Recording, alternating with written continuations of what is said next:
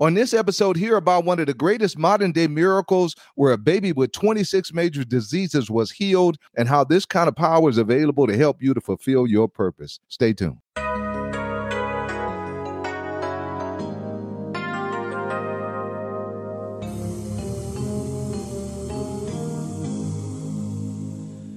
Life was bitter to the core.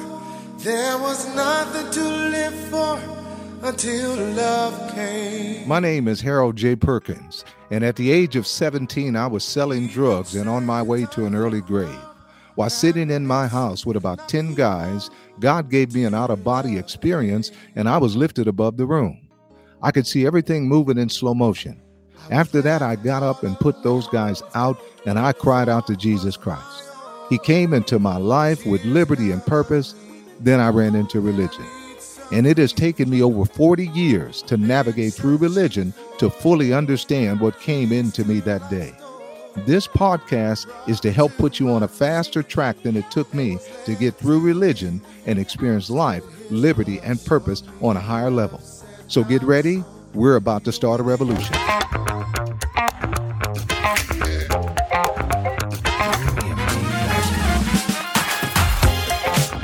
Again, welcome. I'm excited to continue talking about purpose. God has an awesome purpose for you. And if after hearing what you're going to hear on this episode and you don't believe that God can help you to do the impossible, I don't know what will. I'm going to play a clip of one of the greatest modern day miracles I ever heard. The power of God moving in a service with about 3,000 people present to show us what he will do in these last days. God has not changed. He's still doing the miracles he did in Bible days. The reason most people don't see miracles is because they don't expect to see the power of God, and they don't. Jesus, when he walked the earth, he went to one town called Nazareth, his hometown. And in Mark chapter 6, verse 5, it says that he could do no mighty works there because of their unbelief. On this episode, I'm going to enlarge your belief for mighty works. We have a mighty God who wants to show himself as mighty, but he needs people who will believe. Before I play the clip, I, I want to inform you about a book I just published uh, called $300 to $360,000 in a year God's Way to Prosper. You can purchase it on Amazon.com for $13.99 as the paperback, or you can get it on my website for free. You just pay the shipping and handling. My website is godswaytoprosper.com. This that I've written about happened many years ago when I was raising my kids. We were struggling financially, and God spoke three principles that change our financial future right away. I believe it will be a blessing to you as there are other principles in the book that will help you in your relationship with God. Again, my website is godswaytoprosper.com. Okay, now let me set the stage for what you're about to hear. There was a, a minister by the name of R.W. Schambach that died in 2012. When he was a young man, about the age of 31 years old, he was an understudy of a minister by the name of A.A. Allen. This man of God, A.A. Allen, was being used by God in a powerful way. There were documented miraculous healings uh, from his meetings. But on one occasion, when R.W. Schambach was in the meeting, R.W. witnessed the greatest miracle he ever saw. A baby of four years old was healed, and it sparked healing throughout the whole meeting. R.W. Schambach will be speaking on the clip as he was an eyewitness to what happened. And by the way, R.W. Schambach was around 86 years old when he died, and he was a well respected man of God his whole life. Let's listen. I had young Carlos who's been driving me around, brought me from the airport. He said, Brother Schambach, what's the greatest miracle you ever saw? I said, Do you got three hours? And I gave him the short version of it. And this is when I be- believe that God opened the veil and allowed me to look into the future. We were in Birmingham, Alabama, when I was with Brother Allen, and a woman brought a little boy in four years of age who was born with 26 diseases. He had no male organs on his body. He was born blind and deaf and dumb. His tongue hanged out of his mouth and lay on his chin. Both arms and legs were twisted together and matted together. The elbows penetrated into his little tummy. His knees touched the elbows and he had no feet. Clubs. You don't put shoes on clubs, you put shoes on feet. And they mother brought that child in. I wrote the card out. I gave it to her in the afternoon service. I was preaching faith, and she was there all week long. But the card was never called. Sometimes we get in too big of a hurry. We run into church, quick preacher, lay hands on me. Some people need to sit down and hear the word of God preached, and they need to get those preconceived opinions and them doctrines of devils that they have in their in their brain, and they need to hear the unadulterated word of God that God's not dead, but He's alive, and He's the same today as He was yesterday. That woman sat there with that boy three services a day she came from another city like you did. The following Sunday, she came after I preached in the afternoon. She said, Brother Schambach, I run out of money. Have you ever been there? She said, My boy hadn't been prayed for yet. I said, I refuse to apologize for the Holy Ghost. The Holy Ghost used Brother Allen in a different way. And every night he would minister, but it was in a different vein, and he didn't call the prayer cards. But she said, I've been staying in the hotel. I've been eating in restaurants. I've been giving in the offering three times a day, and I'm down to my last $20. I've got to go home tonight. Can you do something? I said, I can do one thing. If he don't call that prayer card tonight, I'll take that boy over to his trailer house and make him lay hands on that baby. I'll get him to the man of God. And I meant that. I would have done it. I, I was leading the singing that night and introduced Brother Allen, and he popped out on the stage and he said, We're going to receive an offering tonight quickly. It's going to be an offering of faith. And when he said, I want you to give an offering of faith, a puzzled look came on the faces of everybody, including me. I never heard him use that terminology before. And he said, Now, if you don't know what I mean by an offering of faith, he said, I want you to give God something you can't afford to give. The first thing I saw was that little woman had the baby in her hand, tossed in another woman's arms, and she come running. She was three fourths of the way back, and she beat everybody down there. He was holding the buckets. And I saw that woman come running fast. I mean, ran. 3,000 people in that auditorium. And she threw something in the bucket. I'm on the platform. I'm nosy now. I jumped off that platform and I looked in that bucket because that woman told me all she had was that $20 bill. And when I looked in that bucket, you know what I saw in that bucket? $20. She's in Birmingham, Alabama, and she lives in Knoxville, Tennessee, but she wanted a miracle. She needed something from God she said, Lord, I'll walk home if you just heal my baby. When I saw that $20 bill, I ran behind the platform and I cried like a baby. I said, Oh God, I've been trying to teach that woman faith all week. But I said, Oh God, give me faith like that woman's God. I don't know whether I could do that. You don't know whether you can do it unless you're in a similar situation. That man of God received the offering, started preaching. He wasn't 15 minutes into that service when all of a sudden he said, he said, I'm I see a big building. I said, Oh, Lord, here we go on another trip. This is how God used me. He said, It's a big old white building. I'm sitting there unmoved because I hear it all the time. He said, I'm inside the building now. And he said, Oh, there's no doubt where I am. He said, I hear all them babies crying. It's the maternity ward in this hospital. He said, A little baby was born. He said, I see 12 doctors around him. He said, That little baby was born with 12, 14, 21, 20, 26 major diseases. And when he said that, I sat up and I said, My God, tonight's that baby's night. Tonight's that baby's night. He said, The doctor said the baby wouldn't live to see its first birthday. But he said, The doctor's wrong. He said, That baby's approaching four. He said, I see mother stuffing a suitcase. She's going on a trip. Another lady's with her. Put the baby in a bassinet. It's in the back seat of an old Ford. He said, I see the Tennessee Alabama border. He said, That car's pulling in on the parking lot. He said, Lady, you're here tonight. Bring me your baby now. God's going to give you 26 miracles. Now. That little woman brought that baby, four years of age, put it in the man of God's hands, and he started to walk back and forth on that platform. I leaped from my seat and walked with him. 3,000 people stood to their feet. He said, I want everybody to close your eyes and pray with me. I said, Not me, mister. I'm going to watch this one. I've been waiting all week for this. Don't you all look so sanctified? You're just like I am. You want to see something too. and I'm standing there right next to him, and the first thing I saw was that tongue laying on the chin, snap like a rubber band, and it went in his mouth for the first time in four years.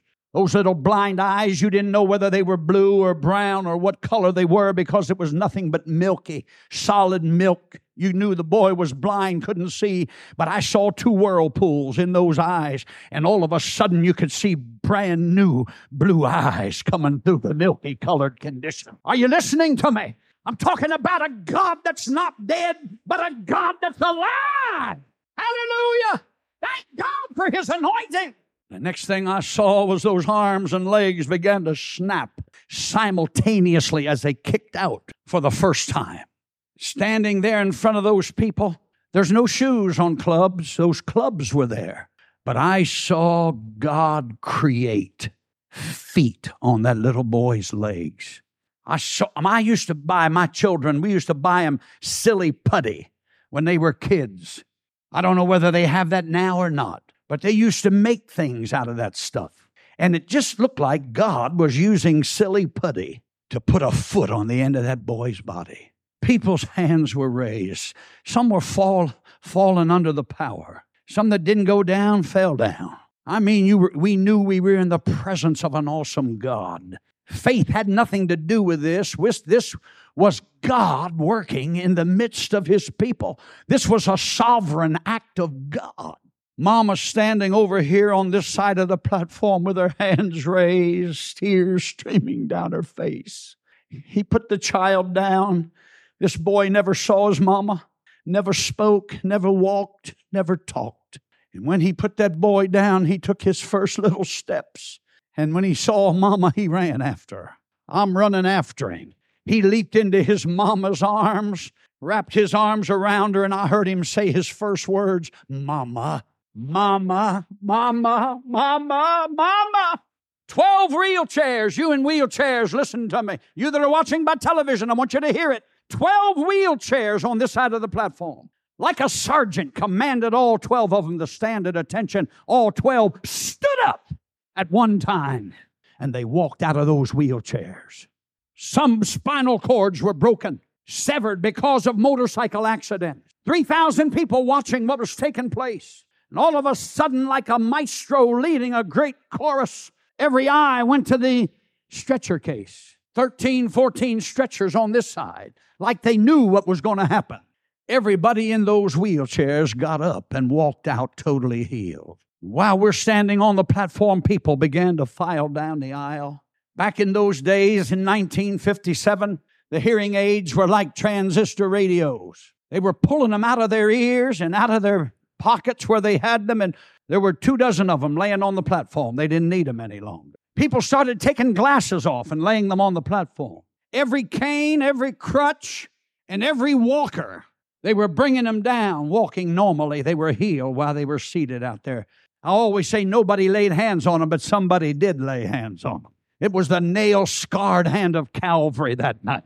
Can you shout amen? Hallelujah. I said hallelujah.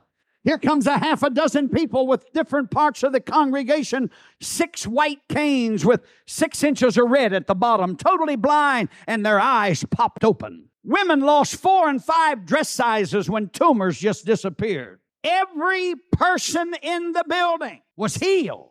Every person was healed, a divine sovereign act of God. And people ask me why, how, why, and how did it happen like that? I can't but have one answer that God lifted the veil to show me what He's going to do in this last day.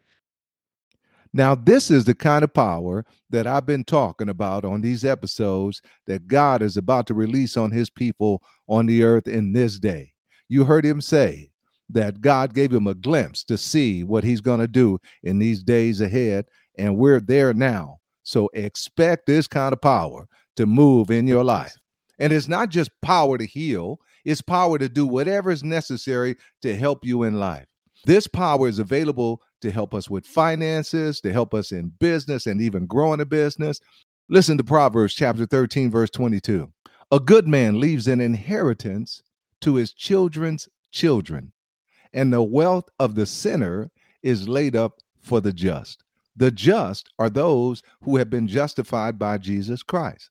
So, according to this verse, we should be doing well enough financially to not only leave an inheritance to our children, but to our children's children. Now, when you understand that the power that we just heard about regarding healing is available also to help you in regards to leaving an inheritance to your children's children, then you realize it's not your power that's going to put you over.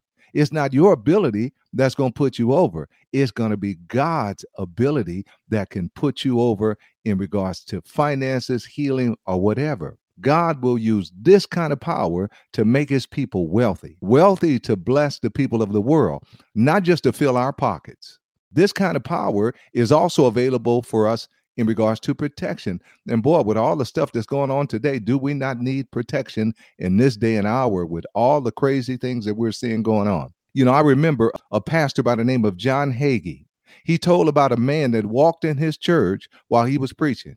He came to the front of the church and pulled out a gun and shot at Pastor Hagee point blank. He's standing right in front of him and emptied the gun, and not one bullet hit Pastor Hagee. That's the kind of power that's available also to protect us. And boy, do we need to be trusting God for that in this day and in this hour. Listen to Psalms 91, verse 7 and 8. It says, A thousand shall fall at thy side, and 10,000 at your right hand. That's pretty close, isn't it? But it goes on to say, But it shall not come near you. Only with your eyes shall you behold and see the reward of the wicked we should not be expecting this wicked stuff that we see going on to come and affect us and our loved ones. We need to be trusting God and putting our faith out there that God's power will protect us in this in this manner. We have supernatural protection available to us in this day. And also when you believe that Jesus also has given you the power. Some of these storms and things that are taking place. If you go and read the life of Jesus Christ, he took authority over those storms and the things that were happening. And we have that same power. He told us to go with that same power. And also, we have the power that's available to help us to fulfill our purpose. The purpose that God sent us on this planet, He did not leave us alone and He didn't leave us powerless. We have the power as we trust Him and put our faith in Him. So we need to understand that God has made his power available to us to help us to fulfill our purpose. And his purpose is not just about you and I. His purpose is for you and I to impact the people of this world for good.